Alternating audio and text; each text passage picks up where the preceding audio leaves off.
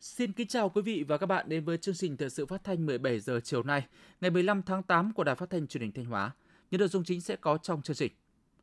Đoàn giám sát của Ban Thường vụ tỉnh ủy giám sát việc lãnh đạo chỉ đạo thực hiện quyết định số 624 của tỉnh ủy về ban hành chương trình phát triển kinh tế xã hội khu vực miền núi Thanh Hóa giai đoạn 2021-2025 tại huyện Ba Thước.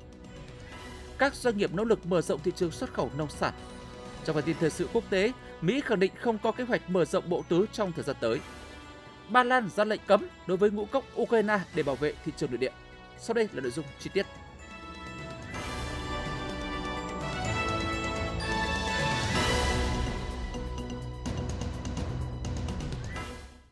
Sáng nay, ngày 15 tháng 8, đoàn giám sát của Ban Thường vụ tỉnh ủy do đồng chí Lê Tiến Lam, Ủy viên Ban Thường vụ tỉnh ủy, Phó Chủ tịch Thường trực Hội đồng nhân dân tỉnh làm trưởng đoàn đã giám sát việc lãnh đạo chỉ đạo thực hiện quyết định số 624 của tỉnh ủy về ban hành chương trình phát triển kinh tế xã hội khu vực miền núi Thanh Hóa giai đoạn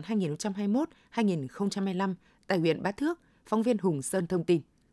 Trong 2 năm thực hiện chương trình phát triển kinh tế xã hội khu vực miền núi Thanh Hóa giai đoạn 2021-2025, kết cấu hạ tầng trên địa bàn huyện Bá Thước tiếp tục được đầu tư đồng bộ. Tổng giá trị sản xuất năm 2023 ước đạt trên 3.600 tỷ đồng. Tốc độ tăng giá trị sản xuất bình quân giai đoạn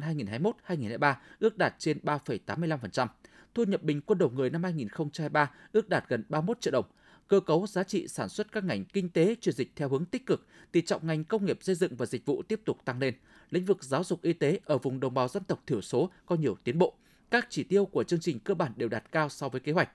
Kết luận buổi giám sát, đồng chí Lê Tiến Lam, Ủy viên Ban Thường vụ tỉnh ủy, Phó Chủ tịch Thường trực Hội đồng nhân dân tỉnh, trưởng đoàn giám sát đánh giá cao kết quả thực hiện chương trình phát triển kinh tế xã hội khu vực miền núi của huyện Bá Thước. Đồng thời, đề nghị huyện tiếp tục đôn đốc thực hiện các mục tiêu nhiệm vụ của chương trình, nâng cao hiệu quả quản lý nhà nước về công tác dân tộc, chăm lo đời sống, kinh tế, văn hóa vùng đồng bào dân tộc thiểu số và miền núi, quan tâm phát triển kinh tế, du lịch, phát huy tiềm năng lợi thế, vận động nhân dân vươn lên phát triển kinh tế, giảm nghèo bền vững.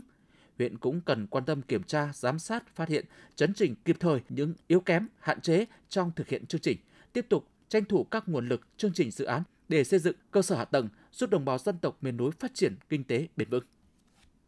Chiều nay, ngày 15 tháng 8, Ban tuyên giáo tỉnh ủy Thanh Hóa phối hợp với Sở Thông tin và Truyền thông tổ chức hội nghị giao ban báo chí tháng 8 năm 2023. Đồng chí Đào Xuân Yên, Ủy viên Ban Thường vụ, trưởng Ban tuyên giáo tỉnh ủy và lãnh đạo Sở Thông tin Truyền thông đồng chủ trì hội nghị. Tin của phóng viên Cẩm Tú. Trong tháng 7 và đầu tháng 8 năm 2023, các cơ quan báo chí, đài đã tập trung tuyên truyền đậm nét các hoạt động, các sự kiện chính trị trong nước và trong tỉnh, công tác lãnh đạo, chỉ đạo, điều hành, tổ chức thực hiện nhiệm vụ chính trị, kinh tế, văn hóa xã hội, quốc phòng, an ninh, xây dựng Đảng, trong đó báo chí tuyên truyền đậm nét kết quả nửa nhiệm kỳ thực hiện nghị quyết đại hội Đảng các cấp nhiệm kỳ 2020-2025, các chương trình mục tiêu quốc gia, các giải pháp nâng cao hiệu quả xúc tiến đầu tư, tăng thu ngân sách nhà nước. Các cơ quan báo chí cũng phát hiện phản ánh những vấn đề bất cập trong lĩnh vực văn hóa xã hội, những tồn tại hạn chế trong công tác quản lý nhà nước ở một số lĩnh vực, nhiều nội dung báo chí phản ánh đã được các đơn vị địa phương kiểm tra, xử lý, phản hồi theo quy định. Tỷ lệ tin bài tuyên truyền phản ánh những vấn đề tích cực, lan tỏa sâu rộng trong đời sống xã hội duy trì trên 83%. Tại hội nghị, đại diện Hội Văn học Nghệ thuật tỉnh Thanh Hóa đã thông tin về kế hoạch tổ chức triển lãm mỹ thuật chủ đề Non nước xứ Thanh, dự kiến diễn ra từ ngày 9 đến ngày 13 tháng 12 năm 2023.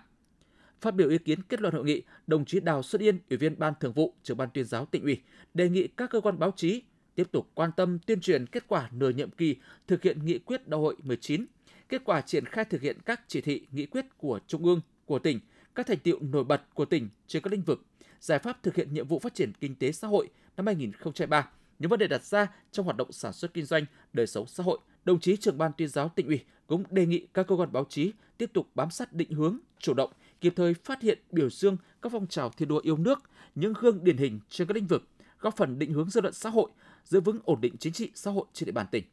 Nhân dịp này, VNPT Thanh Hóa đã trao tặng gói cước chứng thực chữ ký số từ xa cho trưởng văn phòng đại diện phóng viên thường trú tại Thanh Hóa, phối hợp với Trung tâm Công nghệ Thông tin Thanh Hóa hướng dẫn gửi nhận văn bản điện tử và sử dụng chữ ký số cho văn phòng đại diện phóng viên thường trú trên địa bàn tỉnh.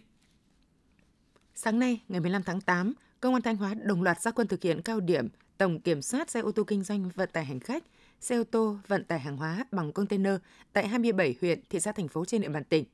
Tại trụ sở Công an tỉnh Thanh Hóa, Thiếu tướng Trần Phú Hà, Ủy viên Ban Thường vụ tỉnh ủy, Giám đốc Công an tỉnh Thanh Hóa phát lệnh ra quân. Phóng viên Tuyết Hạnh đưa tin. Thực hiện chỉ đạo của Bộ Công an và kế hoạch số 326 của Công an tỉnh Thanh Hóa, từ hôm nay ngày 15 tháng 8 đến ngày 15 tháng 10 năm 2023, lực lượng cảnh sát giao thông toàn tỉnh sẽ tuần tra kiểm soát khép kín địa bàn nhằm xử lý nghiêm các vi phạm liên quan đến xe đưa đón học sinh công nhân, xe hợp đồng chở khách, xe buýt và xe ô tô vận tải hàng hóa bằng container. Các hành vi tập trung xử lý gồm nồng độ cồn, ma túy, xe hết niên hạn sử dụng, quá hạn kiểm định, quá khổ, quá tải, vi phạm tốc độ, đón trả khách không đúng nơi quy định, chờ quá số người quy định. Trên các tuyến đường thường xảy ra tai nạn giao thông, đèo dốc, quanh co nguy hiểm, tầm nhìn hạn chế, các khu vực kho cảng, khu công nghiệp, các tuyến quốc lộ trọng điểm cao tốc. Mục tiêu là làm chuyển biến cơ bản tình hình trật tự an toàn giao thông, kiềm chế làm giảm tai nạn giao thông trên địa bàn tỉnh. Song song với việc tuần tra kiểm soát, lực lượng làm nhiệm vụ chú trọng điều tra cơ bản, xử lý kịp thời thông tin phản ánh của nhân dân và tích cực tuyên truyền vận động quần chúng nhân dân chấp hành nghiêm quy định của pháp luật. Chỉ đạo tại lễ gia quân, Thiếu tướng Trần Phú Hà, Ủy viên Ban Thường vụ tỉnh ủy, Giám đốc Công an tỉnh yêu cầu các đơn vị thực hiện nhiệm vụ với tinh thần thượng tôn pháp luật, không có vùng cấm, nghiêm cấm lợi dụng tổng kiểm soát để nhũng nhiễu, tiêu cực, gây khó khăn cho hoạt động kinh doanh của tổ chức cá nhân, phát huy tối đa trách nhiệm của người đứng đầu đơn vị trong việc nắm chắc tình hình thực tiễn, chỉ đạo kịp thời, sát đúng, nâng cao hiệu quả thực hiện cao điểm. Cán bộ chiến sĩ trực tiếp làm nhiệm vụ phải chấp hành nghiêm điều lệnh công an nhân dân, quy trình, chế độ công tác, vừa xử lý vi phạm giao thông, vừa phòng ngừa đấu tranh với các loại tội phạm, vi phạm pháp luật khác và chống người thi hành công vụ. Mọi hành vi vi phạm quy trình, chế độ công tác sẽ bị xử lý nghiêm. Đồng thời sẽ xử lý trách nhiệm đối với các trường hợp không hoàn thành nhiệm vụ để xảy ra tình trạng gia tăng tai nạn giao thông, vi phạm nổi cộm trên tuyến địa bàn phụ trách. Ngay sau lễ gia quân, toàn lực lượng tham gia cao điểm tổng kiểm soát phương tiện xe ô tô khách, xe container đã diễu hành tuyên truyền cao điểm trên một số trục giao thông chính. Sáng nay, ngày 15 tháng 8, Bộ Văn hóa, Thể thao Du lịch tổ chức hội nghị trực tuyến toàn quốc phổ biến các văn bản mới nhằm đẩy nhanh phục hồi, tăng tốc phát triển du lịch Việt Nam hiệu quả, bền vững. Tại hội nghị, đại diện Cục Du lịch Quốc gia Việt Nam đã trao đổi về giải pháp phục hồi, tăng tốc phát triển du lịch hiệu quả bền vững theo tinh thần nghị quyết số 82 ngày 18 tháng 5 năm 2023 của Chính phủ, chiến lược marketing du lịch Việt Nam đến năm 2030 và một số mô hình phát triển sản phẩm du lịch đêm. Trong giai đoạn mới, ngành du lịch Việt Nam định hướng phát triển du lịch theo hướng sản phẩm đặc sắc, dịch vụ chuyên nghiệp, thủ tục thuận tiện, giá cả, cạnh tranh, môi trường, vệ sinh sạch đẹp, điểm đến an toàn, văn minh thân thiện – thực sự trở thành ngành kinh tế mũi nhọn thuộc nhóm 30 quốc gia có năng lực cạnh tranh du lịch hàng đầu thế giới. Tại các điểm cầu, các đại biểu đóng góp nhiều giải pháp cụ thể, trong đó giải pháp phát triển sản phẩm du lịch đêm được nhiều địa phương quan tâm. Các địa phương cũng đề nghị Bộ Văn hóa Thể thao Du lịch, Cục Du lịch Quốc gia Việt Nam tiếp tục hỗ trợ các địa phương ứng dụng công nghệ thông tin, chuyển đổi số trong quản lý hoạt động kinh doanh dịch vụ du lịch, xúc tiến quảng bá, hỗ trợ nguồn vốn đầu tư hạ tầng du lịch cho các địa phương, thúc đẩy khai thác các đường bay quốc tế đến Việt Nam. Chiều nay, ngày 15 tháng 8, Ban tuyên giáo Trung ương phối hợp với Bộ Văn hóa Thể thao Du lịch, Hội khuyến học Việt Nam đã tổ chức hội thảo trực tuyến vai trò của gia đình dòng họ trong xây dựng xã hội học tập, góp phần giữ gìn, phát huy giá trị văn hóa và những phẩm chất tốt đẹp của con người Việt Nam trong thời kỳ mới. Các ý kiến tham luận tại hội thảo đã tập trung làm rõ vai trò của gia đình dòng họ trong công tác khuyến học, mối quan hệ của gia đình văn hóa với gia đình học tập và đề xuất kiến nghị các cấp cần quan tâm đến văn hóa gia đình, văn hóa giáo dục trong sự phát triển của dân tộc. Tại tỉnh Thanh Hóa, phong trào thi đua học tập trong các gia đình dòng họ được lan tỏa rộng khắp trong cộng đồng. Đến nay toàn tỉnh đã có hơn 883.000 gia đình đăng ký xây dựng gia đình học tập, đạt tỷ lệ 95,5%. 83,59% gia đình được công nhận gia đình học tập. Toàn tỉnh có hơn 10.300 dòng họ, chi họ, nhánh họ đăng ký xây dựng mô hình dòng họ học tập, đạt tỷ lệ 93,4%. Số dòng họ được công nhận dòng họ học tập đạt 67%. Phong trào học tập suốt đời trong gia đình dòng họ đã góp phần tích cực xây dựng xã hội học tập, nâng cao chất lượng nguồn nhân lực, chuyển dịch cơ cấu lao động, cơ cấu kinh tế, góp phần thực hiện thắng lợi các mục tiêu kinh tế xã hội của tỉnh. Hội thảo đã góp phần nâng cao nhận thức của cán bộ hội viên hội khuyến học về vai trò, tác dụng của gia đình dòng họ học tập. Từ đó, có giải pháp phát triển hơn nữa mô hình gia đình học tập và dòng họ học tập hướng tới mục tiêu xây dựng xã hội học tập đáp ứng yêu cầu phát triển của đất nước. Sáng ngày 15 tháng 8, Bộ Giáo dục Đào tạo đã tổ chức chương trình trực tuyến Bộ trưởng gặp gỡ nhà giáo, cán bộ quản lý, nhân viên ngành giáo dục đào tạo năm 2023, kết nối tới các sở giáo dục đào tạo của 63 tỉnh, thành phố trên cả nước. Tại Thanh Hóa, chương trình kết nối trực tuyến tới hơn 2.000 điểm cầu của 27 phòng giáo dục và đào tạo các huyện, thị xã, thành phố, trường học. Tại chương trình, Bộ trưởng Bộ Giáo dục Đào tạo Nguyễn Kim Sơn đã thông tin về tình hình của ngành, đồng thời lắng nghe các ý kiến nắm bắt tâm tư nguyện vọng, những thuận lợi khó khăn của giáo viên, cán bộ quản lý, nhân viên bậc mầm non, phổ thông, giáo dục thường xuyên trên cả nước liên quan đến việc triển khai chương trình giáo dục phổ thông 2018, chế độ chính sách đối với nhà giáo, điều kiện làm việc của đội ngũ giáo viên. Bộ trưởng đã tiếp thu các ý kiến chia sẻ, động viên đội ngũ nhà giáo, cán bộ quản lý, nhân viên bậc mầm non phổ thông, giáo dục thường xuyên khắc phục khó khăn, tập trung vào việc chuẩn bị cho năm học mới. Đồng thời khẳng định, Bộ Giáo dục Đào tạo sẽ tiếp tục nghiên cứu, hoàn thiện các chế độ chính sách, triển khai đồng bộ các giải pháp quản lý, lãnh đạo phù hợp. Qua đó, phát triển đội ngũ nhà giáo, cán bộ quản lý, nhân viên ngành, bảo đảm các điều kiện để triển khai thực hiện các nhiệm vụ đổi mới căn bản toàn diện giáo dục và đào tạo. Quý vị và các bạn đang nghe chương trình thời sự phát thanh của Đài Phát thanh Truyền hình Thanh Hóa. Chương trình đang được thực hiện trực tiếp trên sóng FM tần số 92,3 MHz. Tiếp theo là những thông tin đáng chú ý mà phóng viên đài chúng tôi vừa cập nhật.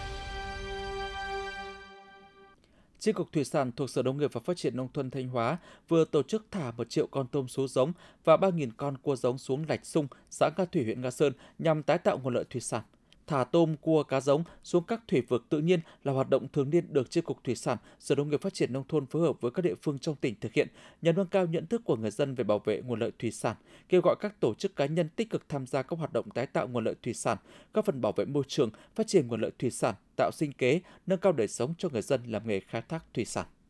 Vượt qua khó khăn ban đầu về nguồn cung nguyên vật liệu ở điểm găng tiến độ ở hạng mục cống hộp do bàn giao mặt bằng chậm,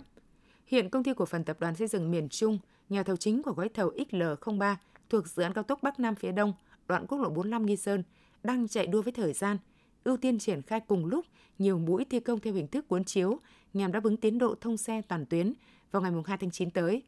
Từ ngày 1 tháng 8, nhà thầu đã triển khai thi công 24 trên 24 giờ, huy động cùng lúc khoảng 250 công nhân và 150 thiết bị máy móc tại công trường. Đến sáng ngày 15 tháng 8, hạng mục giải cấp phối đá xăm, gia cố xi măng CTB của 11,7 km đường thuộc gói thầu XL03 đã hoàn thành 100%. Bên cạnh đó, nhà thầu cũng tập trung cải thiện phương án kỹ thuật thi công nhằm bù đắp tiến độ bị chậm trễ thời gian trước đó. Chậm nhất đến ngày 28 tháng 8, công ty cổ phần tập đoàn xây dựng miền Trung, nhà thầu chính của gói thầu XL03 sẽ hoàn thành giải thảm nhựa 3 lớp theo đúng tiến độ đã cam kết với chủ đầu tư. Các hạng mục lắp đặt hệ thống an toàn giao thông trên tuyến như sơn vạch kẻ đường, lắp lan can tôn lượn sóng và giải phân cách cứng cũng sẽ được triển khai song song theo hình thức cuốn chiếu, làm đến đâu gọn đến đó, đảm bảo thông xe toàn tuyến cao tốc Bắc Nam, đoạn quốc lộ 45 Nghi Sơn vào ngày 2 tháng 9 tới như chỉ đạo của Bộ Giao thông Vận tải. Thưa quý vị và các bạn, phát triển vụ đông 2023-2024 được ngành nông nghiệp tỉnh Thanh Hóa xác định là vụ sản xuất quan trọng đối với tăng trưởng của toàn ngành và năm tiếp theo. Theo đó, toàn tỉnh phấn đấu gieo trồng đạt 47.000 ha trở lên, trong đó cây ngô 14.000 ha, năng suất 48 tạ một hecta, sản lượng 67.200 tấn, khoai lang 2.000 hecta, năng suất 76 tạ một hecta, sản lượng 15.200 tấn, cây lạc 1.300 hecta, năng suất 21 tạ một hecta, sản lượng 2.730 tấn, sao đậu các loại và cây trồng khác 29.700 hecta. Phân đấu tổng giá trị sản xuất vụ đông đạt 3.525 tỷ đồng trở lên, bình quân đạt 75 triệu đồng một hecta gieo trồng trở lên. Diện tích liên kết sản xuất bao tiêu sản phẩm vụ đông đạt 8.000 đến 10.000 ha, thu hút 25 đến 30 doanh nghiệp trong và ngoài tỉnh đầu tư liên kết sản xuất bao tiêu sản phẩm trong vụ đông. Nhóm cây trồng chủ lực trong vụ đông gồm ngô, đậu tương, khoai tây, khoai lang, rau đậu các loại. Trong đó cây ngô, cây rau được xem như cây chủ lực trong cả vụ đông. Cây ngô phục vụ mục tiêu lấy hạt và sản xuất thức ăn xanh cho bò sữa, bò thịt. Cây rau phục vụ cho tiêu thụ trong nước và chế biến, xuất khẩu tại một số thị trường truyền thống. Để đạt được mục tiêu đó, ngành nông nghiệp đã triển khai phương án sản xuất vụ đông năm 2023-2024, hướng dẫn cơ cấu thời vụ, cơ cấu giống làm cơ sở cho các địa phương triển khai đến các xã, thị trấn và thôn bản. Tổ chức giới thiệu các tiến bộ khoa học kỹ thuật mới, mô hình mới có hiệu quả kinh tế cao để các địa phương có hướng lựa chọn, tư vấn cho các hộ sản xuất phát triển mở rộng.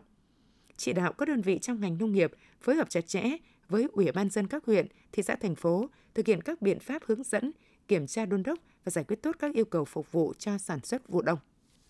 Cùng với việc tìm kiếm thị trường nâng cao chất lượng sản phẩm, các doanh nghiệp trên địa bàn tỉnh đang nỗ lực đa dạng hóa sản phẩm nông sản đáp ứng yêu cầu xuất khẩu. Phản ánh của phóng viên Thúy Lượng. Trước đây, công ty cổ phần xuất nhập khẩu thủy sản Thanh Hóa chủ yếu sản xuất các mặt hàng truyền thống là các loại tôm, cá phi lê, xuất khẩu sang thị trường châu Âu, Mỹ, Nhật. Tuy nhiên, nhận thấy Thanh Hóa còn có nguồn nguyên liệu con ngao được bà con nuôi nhiều nhưng chưa xuất khẩu sang nước ngoài được nên công ty đã nỗ lực trong việc tìm kiếm thị trường xuất khẩu. Cùng với đó, công ty thực hiện liên kết sản xuất với các vùng nuôi đảm bảo an toàn dịch bệnh được chứng nhận ASC. Đây là tiêu chuẩn quốc tế và nuôi trồng thủy sản bền vững được thiết lập bởi Quỹ quốc tế bảo vệ thiên nhiên và Tổ chức sáng kiến thương mại bền vững với 8 bộ tiêu chuẩn cho 12 loài thủy sản nuôi, trong đó có ngao.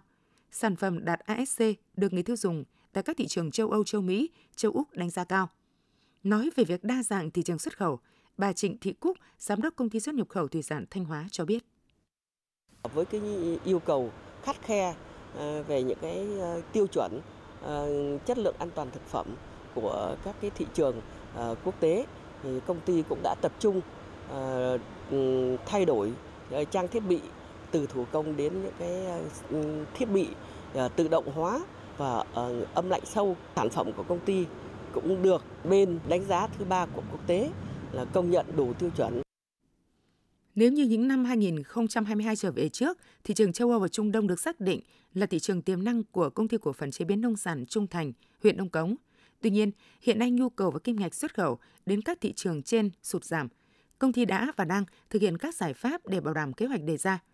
Theo giám đốc công ty Lê Trường Tùng, thì khi sự cạnh tranh trong xuất khẩu hàng hóa ngày càng lớn, bên cạnh việc tìm kiếm thị trường mới, đòi hỏi công ty phải nỗ lực đa dạng hóa các loại mặt hàng xuất khẩu. Thị trường càng khó tính thì mình càng khẳng định được chất lượng sản phẩm của mình.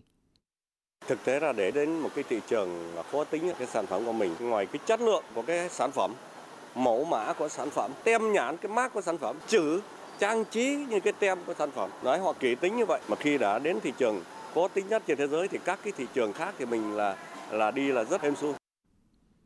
Theo thống kê của Phòng Chế biến và Thương mại Nông sản, Chi cục Quản lý Chất lượng Nông lâm và Thủy sản tỉnh Thanh Hóa, hiện có 40 doanh nghiệp tham gia xuất khẩu nông sản sang 30 quốc gia và vùng lãnh thổ trên thế giới. Một số thị trường tiêu biểu như Trung Quốc, Hàn Quốc, Nhật Bản, Nga, một số nước khu vực EU, các sản phẩm xuất khẩu chủ yếu là dưa chuột muối, ớt muối, tinh bột sắn, cà chua, dưa đóng hộp, lợn sữa cấp đông, ngao đông lạnh, ngao sấy khô, hải sản đông lạnh, chả cá surimi, bột cá. 6 tháng đầu năm 2023, xuất khẩu nông sản trên địa bàn tỉnh Thanh Hóa ước đạt gần 26 triệu đô la Mỹ. Nhiều mặt hàng có giá trị xuất khẩu tăng cao so với cùng kỳ như tinh bột sắn tăng 7%, rau quả tăng 6,5%. Để tạo điều kiện thuận lợi cho các doanh nghiệp đa dạng hóa mặt hàng xuất khẩu, ngành nông nghiệp đang tích cực xây dựng mã số vùng trồng cho các vùng nguyên liệu, truy xuất nguồn gốc sản phẩm nông lâm và thủy sản theo quy định. Các ngành đơn vị có liên quan của tỉnh định hướng cho các doanh nghiệp tận dụng hiệu quả lợi thế từ các hiệp định thương mại được ký kết, tìm kiếm, mở rộng thị trường xuất khẩu. Hôm nay, ngày 15 tháng 8, theo thông tin từ Chi cục Trồng trọt và Bảo vệ thực vật Thanh Hóa, qua kết quả xét nghiệm của Trung tâm Bảo vệ thực vật vùng 4 của Bảo vệ thực vật, các mẫu lúa ở xã Kỳ Tân Bá Thước dương tính với virus sọc lùn đen phương Nam. Trước đó, qua kiểm tra đồng ruộng của ngành nông nghiệp huyện Bá Thước tại xã Kỳ Tân, trên diện tích giống Thái Xuyên 111 xuất hiện dề nâu, dề lưng trắng, di trú và gây hại cục bộ. Đây là dày di trú có khả năng mang virus gây bệnh lùn sọc đen phương Nam. Trước thực trạng trên, ngày 4 tháng 8 năm 2023, huyện Bá Thước đã phối hợp với tri cục trồng trọt, bảo vệ thực vật Thanh Hóa lấy 3 mẫu lúa gửi Trung tâm bảo vệ thực vật vùng 4, Cục Bảo vệ thực vật xét nghiệm và cho kết quả các mẫu lúa ở xã Kỳ Tân dương tính với virus lùn sọc đen phương Nam. Ông Vũ Quang Trung, Phó Chi cục trưởng Chi cục trồng trọt bảo vệ thực vật Thanh Hóa cho biết, đối với bệnh lùn sọc đen phương Nam rất nguy hiểm, chưa có thuốc đặc trị, khả năng gây hại rất lớn. Hiện Chi cục đã phối hợp với huyện Bá Thước khoanh vùng diện tích 9 hecta lúa vụ mùa ghi nhiễm bệnh và đã bị bệnh của xã Kỳ Tân để xử lý kịp thời theo quy trình phòng trừ bệnh lùn sọc đen hại lúa, tránh lây lan ra diện rộng. Khi cây lúa bị nhiễm bệnh thường sinh trưởng kém, cây lúa lùn có thể bị chết sớm, cây nhiễm bệnh nặng thường không chỗ bông hoặc chỗ bông không thoát và hạt thường bị đen không cho thu hoạch.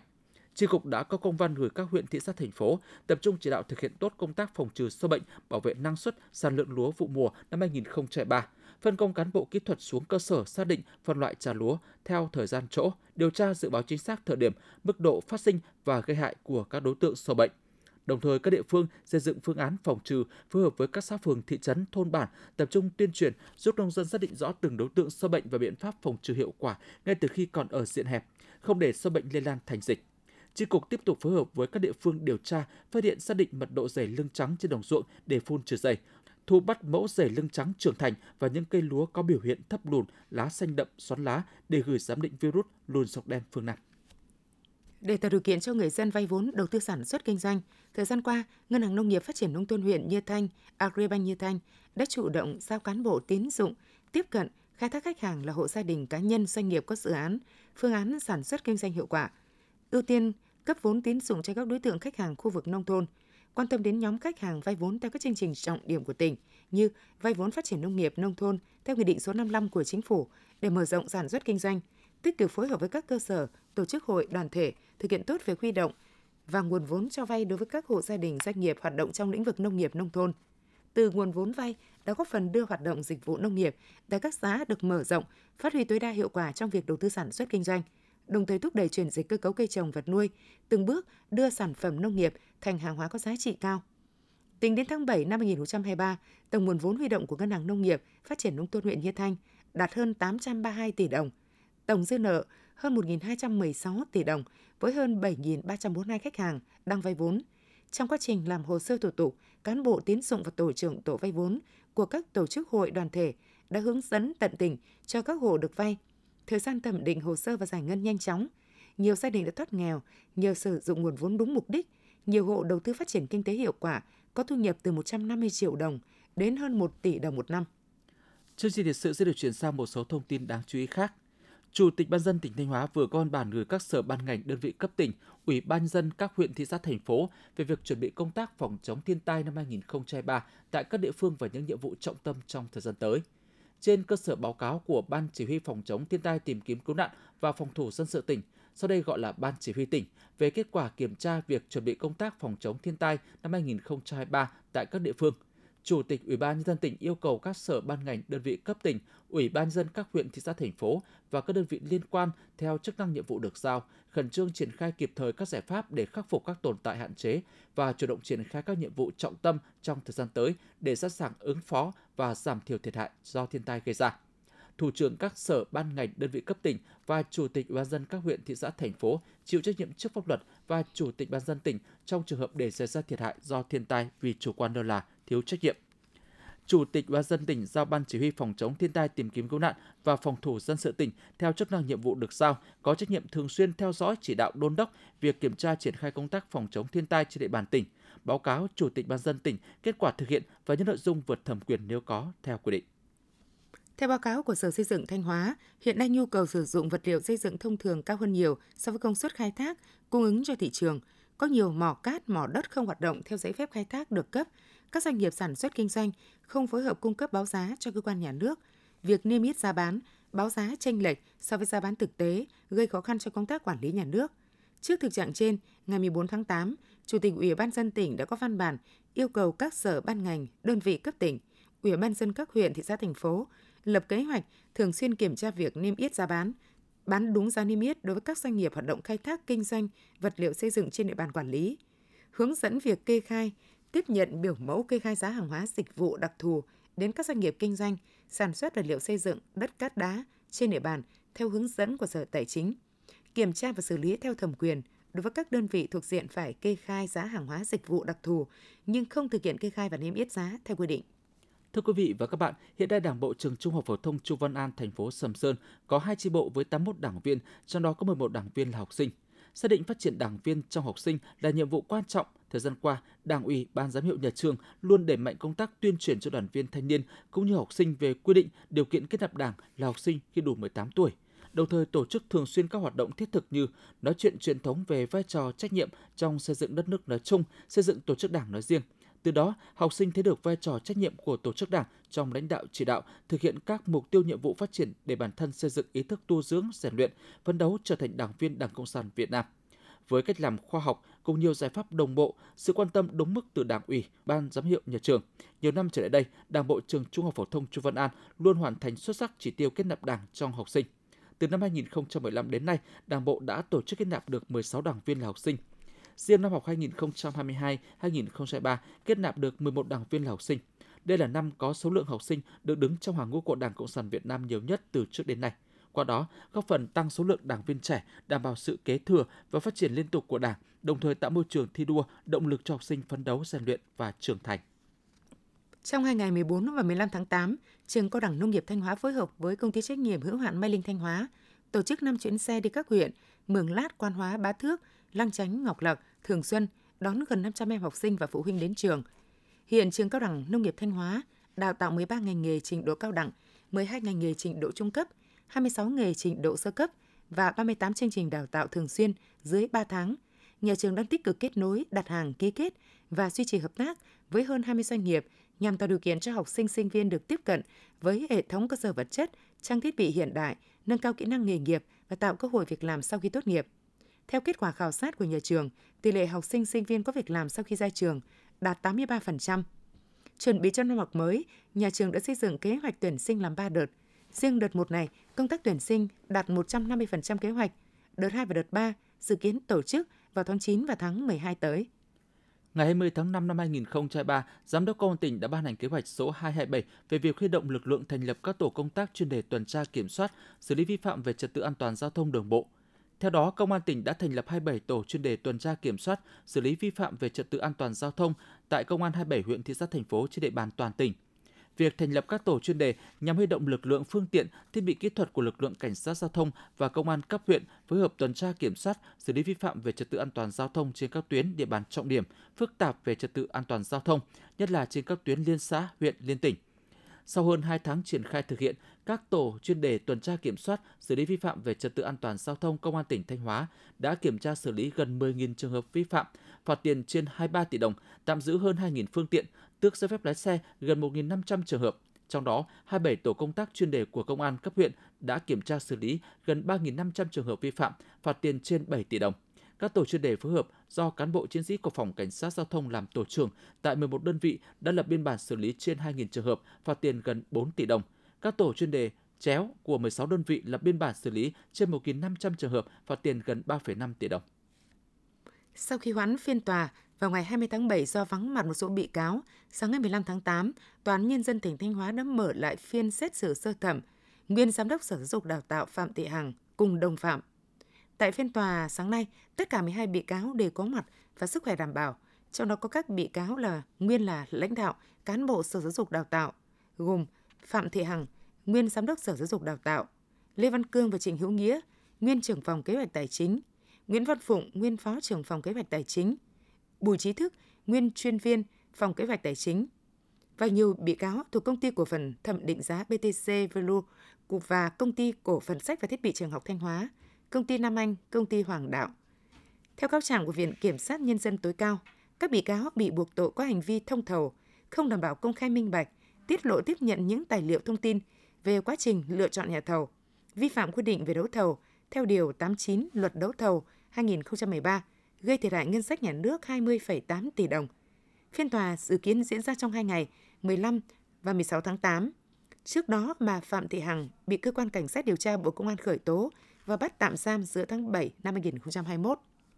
Viện Kiểm sát Nhân dân thành phố Sầm Sơn vừa phối hợp với các cơ quan tiến hành tố tụng cung cấp lựa chọn áp dụng thủ tục rút gọn để giải quyết vụ án Phạm Bá Thành tội phạm trộm cắp tài sản quy định tại khoản 1 điều 173 Bộ luật hình sự. Theo quyết định truy tố, khoảng 10 giờ 30 phút ngày 17 tháng 7 năm 2003, Phạm Bá Thành sinh năm 1976 ở xã Cẩm Vân, huyện Cẩm Thủy đến bãi biển phía đông đường Hồ Xuân Hương thuộc tổ dân phố Sơn Hải, phường Trường Sơn, thành phố Sầm Sơn để tắm biển lợi dụng lúc chị Phạm Thị Hạnh, sinh năm 2005, ở xã Ngọc Trung, huyện Ngọc Lặc, dựng chiếc xe máy Honda Wayanfa mang biển kiểm soát 36K5 28095 không rút chìa khóa, Thành đã dắt trộm chiếc xe máy của chị Hạnh thì bị phát hiện và bắt quả tang. Trị giá chiếc xe máy Thành trộm cắp là 10 triệu đồng. Sau khi kiểm tra hồ sơ, căn cứ quy định tại điều 456, 457 Bộ luật tố tụng hình sự, thấy có đủ điều kiện, kiểm sát viên và điều tra viên đã thống nhất báo cáo lãnh đạo ban hành quyết định số 01 QD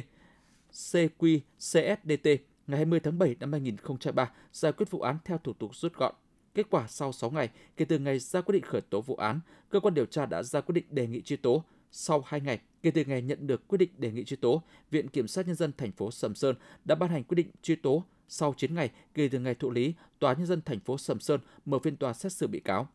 Rút kinh nghiệm sau phiên tòa, đại diện cơ quan tiến hành tố tụng thống nhất đánh giá các trình tự thủ tục giải quyết vụ án theo thủ tục rút gọn được tuân thủ đúng quy định của Bộ luật tố tụng hình sự, chứng cứ tài liệu được thu thập đầy đủ, đảm bảo quyền và nghĩa vụ của bị can, bị cáo và những người tham gia tố tụng. Trong thời gian tới, liên ngành thống nhất tăng cường áp dụng thủ tục rút gọn đối với những vụ án đủ điều kiện, góp phần tích cực vào công tác đấu tranh phòng chống tội phạm kịp thời, có hiệu quả.